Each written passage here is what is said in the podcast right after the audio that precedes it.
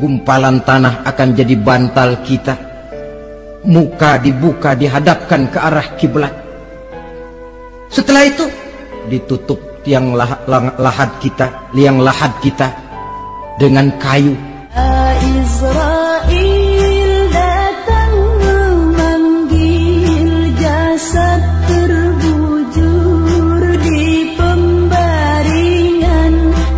Saya akan kembali ke tempat asal dari mana saya datang untuk kembali mempertanggungjawabkan seluruh perbuatan saya dalam kehidupan ini. Manakala upacara pelepasan selesailah sudah, dimasukkan kita ke keranda jenazah. Digotong orang, Bismillah wa ala millati Rasulillah. Dibawa ke tempat peristirahatan terakhir katanya. Padahal dulu kalau mau kita istirahat ke villa lah kita, ke Bali lah kita, ke Hong Kong lah kita, ke tempat-tempat tamasya yang indah. Oh, rupanya akan sampai juga perjalanan menuju tempat peristirahatan terakhir yang luasnya tidak akan lebih dari dua kali satu meter. Diusung orang kita, diantarkan orang banyak. Manakala sampai ke atas yang lahat, pengusung jenazah dibuka, diturunkan kita ke liang lahat, dibaringkan. Gumpalan tanah akan jadi bantal kita. Muka dibuka dihadapkan ke arah kiblat.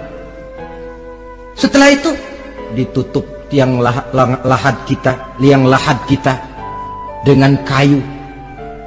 Masih belum kurang diuruk dengan tanah yang menguruk orang-orang yang tadinya mencintai kita menyayangi kita tapi ketika jasad sudah ditinggalkan ruh, habis rupanya cintanya. Coba jasad kalau sudah ditinggalkan ruh, tiga hari aja di rumah, serem. Ya mayit siapa yang betah nemenin mayit. Lalu bila upacara pemakaman selesai, maka berusahalah semuanya Para pengantar akan kembali ke rumahnya masing-masing. Maka masuk kita ke alam kehidupan, yaitu yang disebut alam barzah atau alam kubur. Apa selesai hidup sampai di situ? Tidak. Hanya beberapa langkah setelah yang mengantar kita pulang diriwayatkan dalam hadis Bukhari dan Muslim Bila seseorang sudah diletakkan di kuburnya Lalu yang mengantar kembali pulang Maka roh si mayit akan dapat mendengar bunyi terompah orang yang pulang itu. Bunyi terompahnya terdengar. Datang dua malaikat Menanyakan dia Dengan pertanyaan-pertanyaan Yang kalau bisa dijawab dengan betul.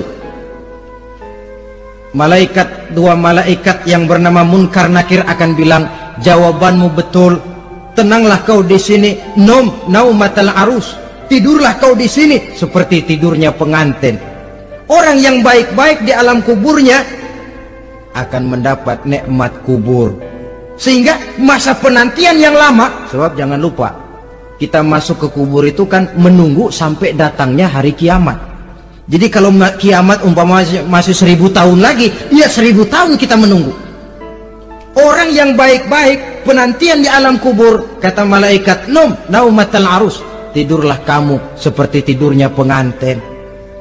Bagaimana sih tidurnya pengantin? Enggak berasa.